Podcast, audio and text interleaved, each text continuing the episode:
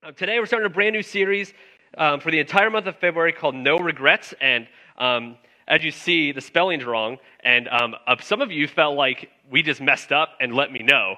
And I was like, we know, okay, we're not that bad. So, um, no regrets. In this entire series, we're going to be talking about relationships, uh, specifically romantic relationships. Uh, for those of us that are here that are in a romantic relationship, for those that are hoping to be in one, one day, for those of us that are in a really good romantic relationship, for those of us that are not in a great romantic relationship, um, this is for you. We're going to be talking about how we in our relationships um, can have a relationship with no regrets, that we're proud of, that we are proud on that we honor God with.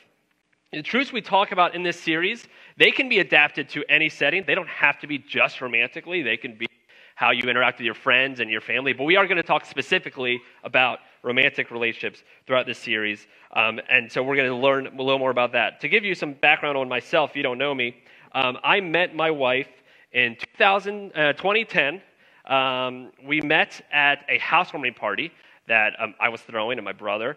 And my brother invited her college roommate to this party. Um, we, had, we had known her from our youth group days. My brother saw her and said, Hey, you should come to this. And she didn't want to come alone. So she begged her roommate, which was Erica, to come with her. And she didn't want to come. She's like, I'd rather not, but fine. So she came. She said, All I'm going to do, though, is sit on the couch. I'm not talking to anybody. And she came, and uh, she had already met my brother before, and she was not impressed by him.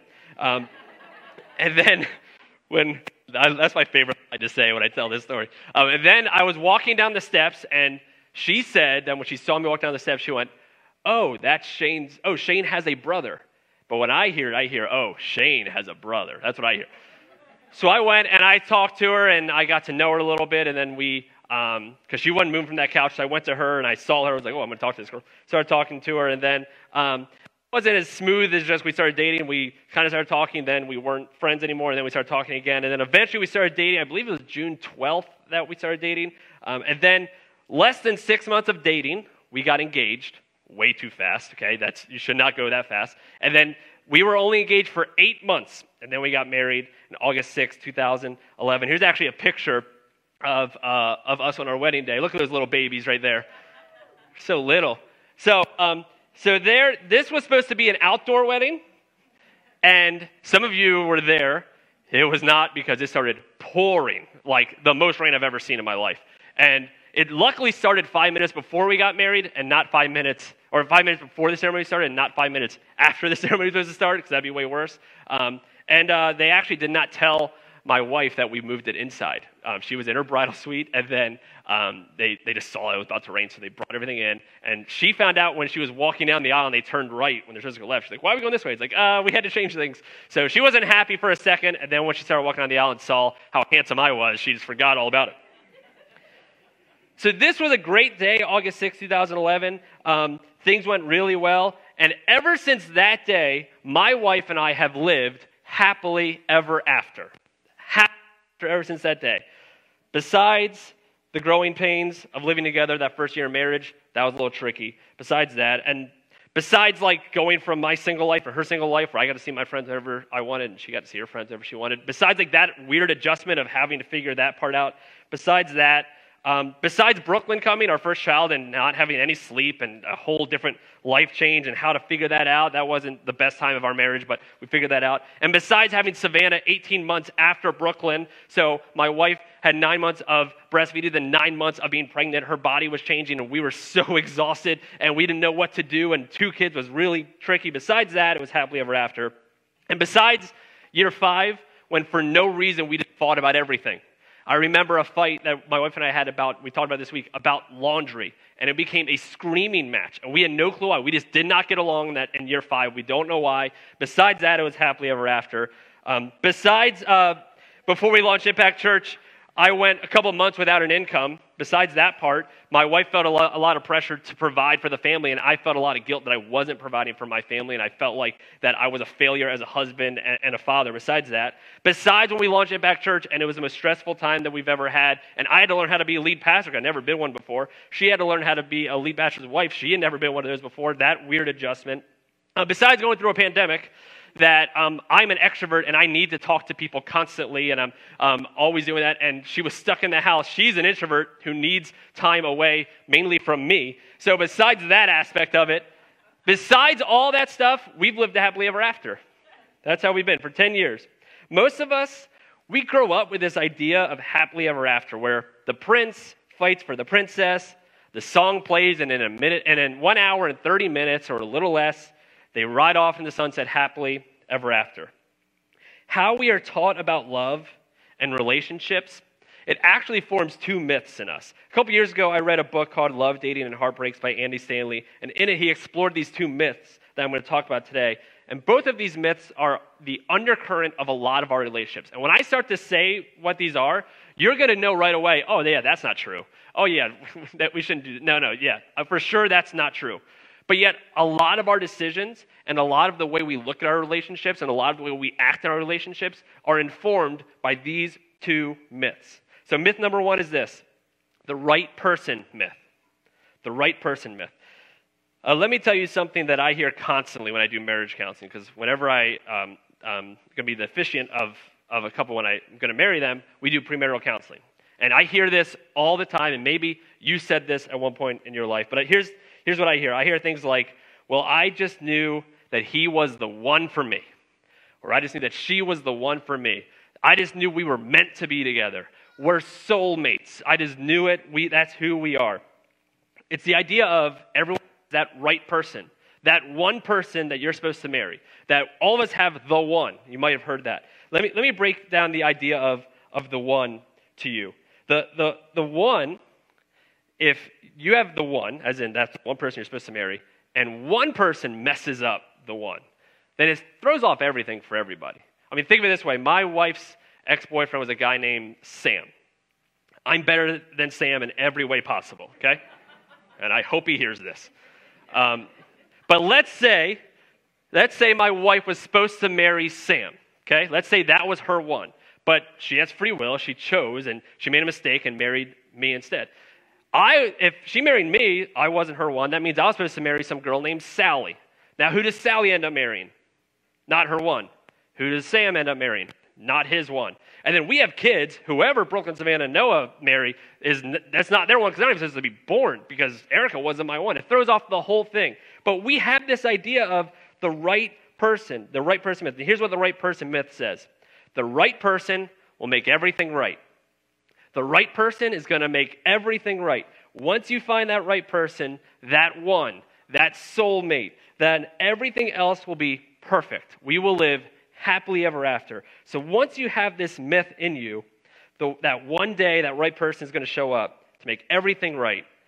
And so what I if that's true, then what I do today before I find the right person doesn't matter. Because when I meet the right person, everything's going to be fine. So what I do today doesn't matter. I can be whoever I want to be today.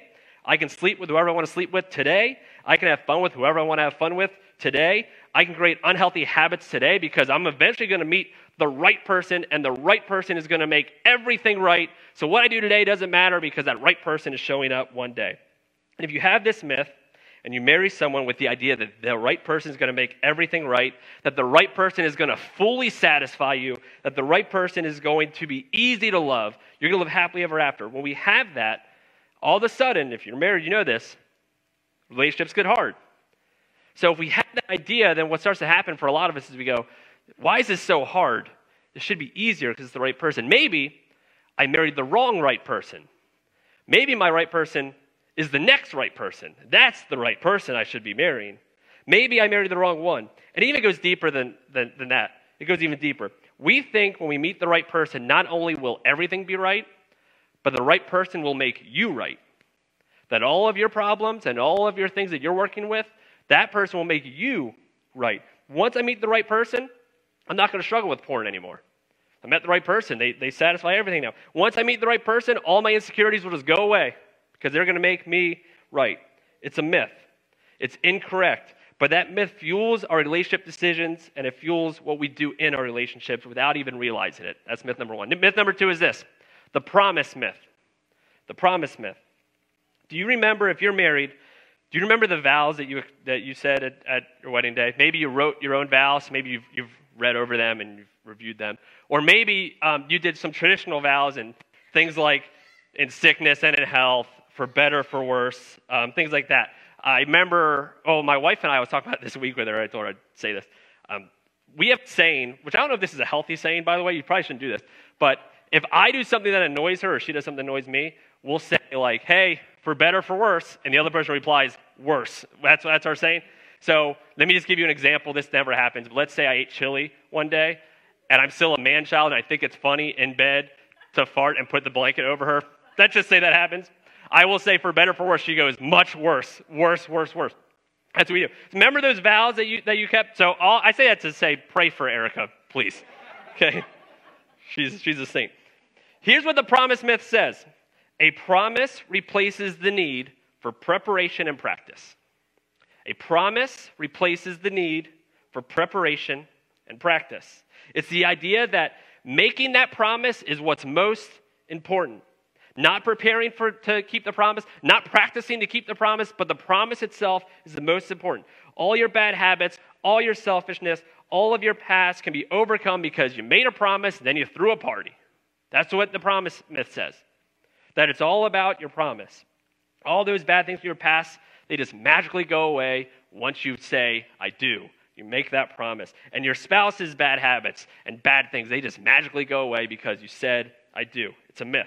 And you know this is a myth. And we don't apply this to anything else. We don't apply this to any other aspect. You wouldn't go with your education and be like, I promise I'm going to pass the test. I'm not going to prepare. I'm not going to study. I'm not going to practice anything, but I promise I'm going to pass the test. You wouldn't do that. You know that's silly. You wouldn't do that at work. Say, hey, I promise I'm going to do a, be a good employee. I'm not going to prepare to be a good employee. I'm not going to work hard, but I promise it. Um, Super Bowl is coming up next week. The Rams, what if they said, hey, we're not going to practice for the next two weeks? We just promise we're going to win. Okay? We promise. We're not going to practice. We're not going to prepare for the team. We just know we promise we're going to win. Imagine if, if I came up here and said, hey, um, I promise you this is going to be a good sermon. I haven't thought about it at all. I haven't prepared at all. I haven't practiced my sermon at all. But I promise you this will be a good sermon. You'd be like, that doesn't work. You have to prepare and you have to promise. You have to prepare and you have to practice it. This, I'm going to say a statement that you're not going to believe how smart this statement is. You, some of you don't think I'm that smart of a guy. Listen to this statement. Write this down, okay? Ready? If you don't prepare, you're not prepared. Isn't that just revolutionary? If you don't prepare, you're not prepared. Make sense? I know I'm a smart guy. If you don't prepare, you're not prepared. We know this in every other way, but for our, our relationships, for some reason, we think this doesn't apply. For some reason, we think that the promise is more important than preparing for the relationship, for preparing to meet the person you're eventually going to marry, for, for preparing for that, and then in the marriage, practicing to be a better husband or a better wife. The, the, the promise is all that matters. For some reason, we believe this myth, it's simply not true. So we get into a relationship without any preparation, without any practice, and we just think, hey, I said I do, so I promised. Just because you say I do doesn't make you capable. It makes you accountable, but it doesn't make you capable. It's a promise myth. A promise doesn't replace preparation or practice. And here's what's fascinating with both of these myths, the right person or the promise, we are fed this all the time. In your reality shows that you watch, on Instagram, on the reels that you watch, it's constantly pushing this idea that eventually the right person is going to make everything right, and you just need to make a promise. Don't worry about how you live your life single. Don't worry what you do in your marriage. Just make a promise. It's all going to work out. We are constantly pushed both of these myths. But the message of Jesus doesn't push this. The message of Jesus actually says the opposite of these myths. That if you fully buy in to the message of Jesus and the way Jesus has designed us to live, we model our life after Him, I truly believe that you will be better at all of your relationships, but especially your relationship with your spouse or future spouse or the person you're dating, the person you're in a romantic relationship with. In John chapter 15, Jesus is close to the end of his ministry. Um, he has not gone on the cross yet, he has done that stuff, but he's talking to his disciples in John chapter 15, and he gives a parable, which is an analogy. And sometimes he gives a story and a parable, and he doesn't explain it. He just says, hey, here's this story, go check it out. There's a farmer with a bunch of seeds, figure that out. This one, he tells a parable, and then he explains it. He says, here's, here's what it means. And he gives a complete, you, ought, you fully understand what he's saying by the end of it. John chapter 15, starting at verse 1, here's what Jesus says I am the true vine, and my Father is the gardener. He cuts off every branch in me that bears no fruit, Well, every branch that does bear fruit, he prunes, so that it will be even more fruitful. Jesus is trying to show us something here that our life bears fruit. It shows something. It shows who we are connected to. It shows who our source is. And if you bear the proper fruit, Jesus tells us that, that this is how you bear the proper fruit. Verse 4 Remain in me, as I also remain in you. No branch can bear fruit by itself, it must remain in the vine. Neither can you bear fruit unless you remain in me. Stay connected to me, he's saying, because you cannot bear fruit, the right fruit, unless you're plugged in with me. Then Jesus makes it crystal clear in verse 5 I am the vine, you are the branches. If you remain in me and I in you, you will bear much fruit. Apart from me, you can do nothing. Did you catch the promise that's in this verse Jesus gives us? If you remain in me, if I stay your source, you will bear much fruit. That's a promise that the longer you remain in this source, your life will show how you act, the fruit you show, the way you treat other people, the way you live. It will show it the longer you remain in Him. But there's another promise. If you don't remain in Him, if you don't stay connected to the source, if you don't stay plugged in, if you don't allow Him to be your source, you can do nothing. You can't produce the right fruit without being connected to the right source. You might read this and think, okay, well, when you say fruit, we talk about when it says fruit, and Jesus tells us the answer in verse 9. He says, As the Father has loved me, so I have loved you. Now remain in my love. Remain, that, that same word that he uses in verse 1, remain in the vine, that same word talking about the branch in the vine, says, Remain in my love. How do we remain in my love? He tells us in verse 10 If you keep my commands, you will remain in my love, just as I have kept my Father's commands and have remained in his love. So then you might see that and go, oh, here it is. Here's the obedience part of it. Here's the rules we have to follow. Here's the commands. The people listening might be hearing this go, okay, here we go, Jesus. You're going to tell us all the things that we have to do, all the ways we have to live now. And, and these people, they, if they know the history of, of the Torah and they know the history of, of, of uh, Israel, they, they know that there's these Ten Commandments that they have to live by. But not only the Ten Commandments, there's over 600 laws that were created to help keep the Ten Commandments. So they're probably thinking, okay, here comes the commands. Here's all the things we have to do to live, to live by. If we want to love, here's how we have to do it. Here's, we want to remain in his love. Here's what we need to do. So, Jesus, tell us what we got to do. Jesus says this in verse 12 My command, one command. Remember, these are people that had over 600 laws they had to follow. Nope, one. My one command is this love each other as I have loved you. That's it. You love other people the way I have loved you. This is a specific kind of love. This is a focused kind of love. Because of the, of the relationship that we have with Jesus, because of the model of love that Jesus gave us, this is how we are to love. And Jesus' audience at the time, they don't fully understand this. They can't. They don't know what's coming. They can't fully get it yet. They can't fully get the kind of love Jesus was about to demonstrate. In fact, in verse 13, Jesus even kind of tells them, he says this in verse 13 Greater love has no one than this to lay down one's life for his friends. The disciples hear this and they're thinking this is a metaphor. But this isn't a metaphor. We know that. This is a spoiler. This is what's about to happen. This is what Jesus is about to do. Jesus would show what real love actually looks like by willingly allowing himself to be sacrificed, to be crucified, by allowing Rome to crucify him. No one forced Jesus to be crucified. He allowed himself, he gave up himself willingly because he loved. He willingly laid down his life. Love one another just as I have loved you. How has Jesus loved us? Sacrificially. Jesus gave up his rights and he gave up his life for you. That is the love that we are called to show. That is the love. A love that sacrifices our needs and our desires for the betterment of everyone else. A love that forgives no matter what a love that works to lift others up no matter what. What does remaining in Christ look looks like? Love others like Jesus loved you. But you know why it's hard to apply this one command into our romantic relationships? Because we tend to believe the myths the right person myth and the promise myth. See, the right person for me will make it right for me and even make me right. You don't have to show sacrificial love with the right person myth because that right person is going to make everything right. So you don't have to do anything about it. It's about you. You're going to you'll be taken care of. We believe that myth so we don't live out our sacrificial love. And a promise is all I need. I don't need to prepare. I don't need to practice. I don't need to do any work. This should come easy. It's just a promise. You, need to sac- you don't need to show sacrificial love for a promise. You can just promise it.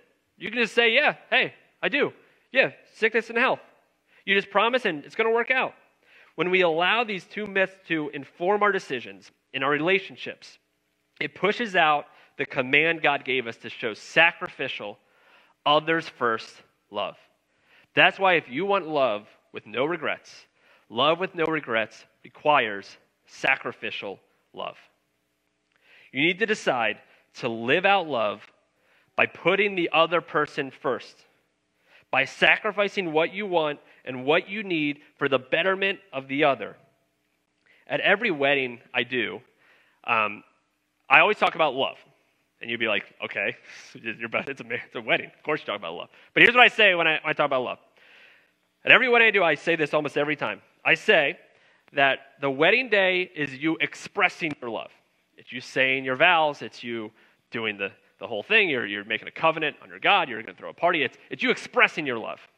But the way you prove your love is what you do every day after that.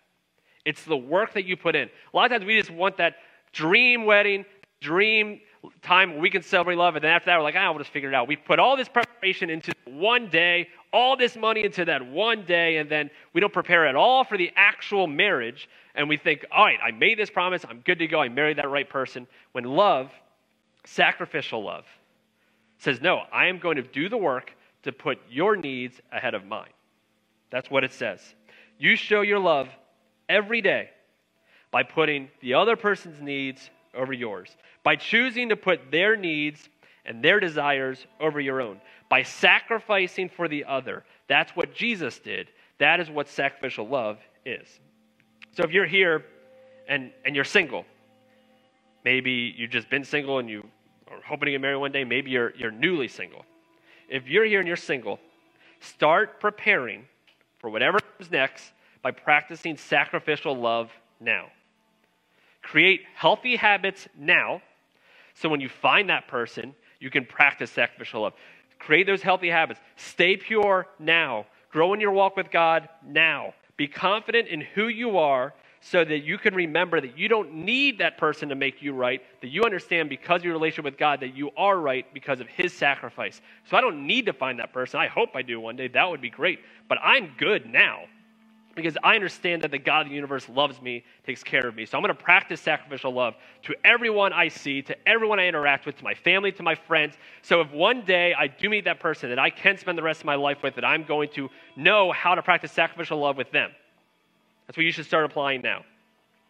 If you're here and you're married, you need to start applying sacrificial love right now. And I'm going to talk to the, the marriages in here that you know that are struggling. So I know there are those relationships here.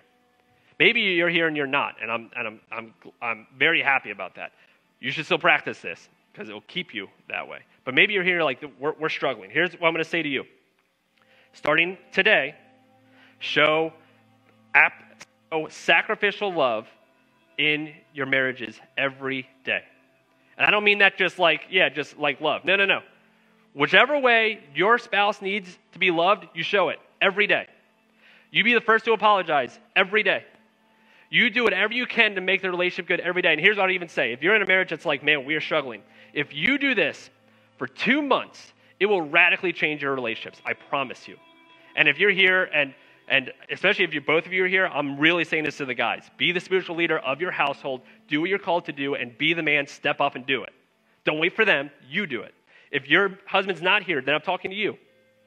Listen, we need it every day because it's easy to do sacrificial love every once in a while.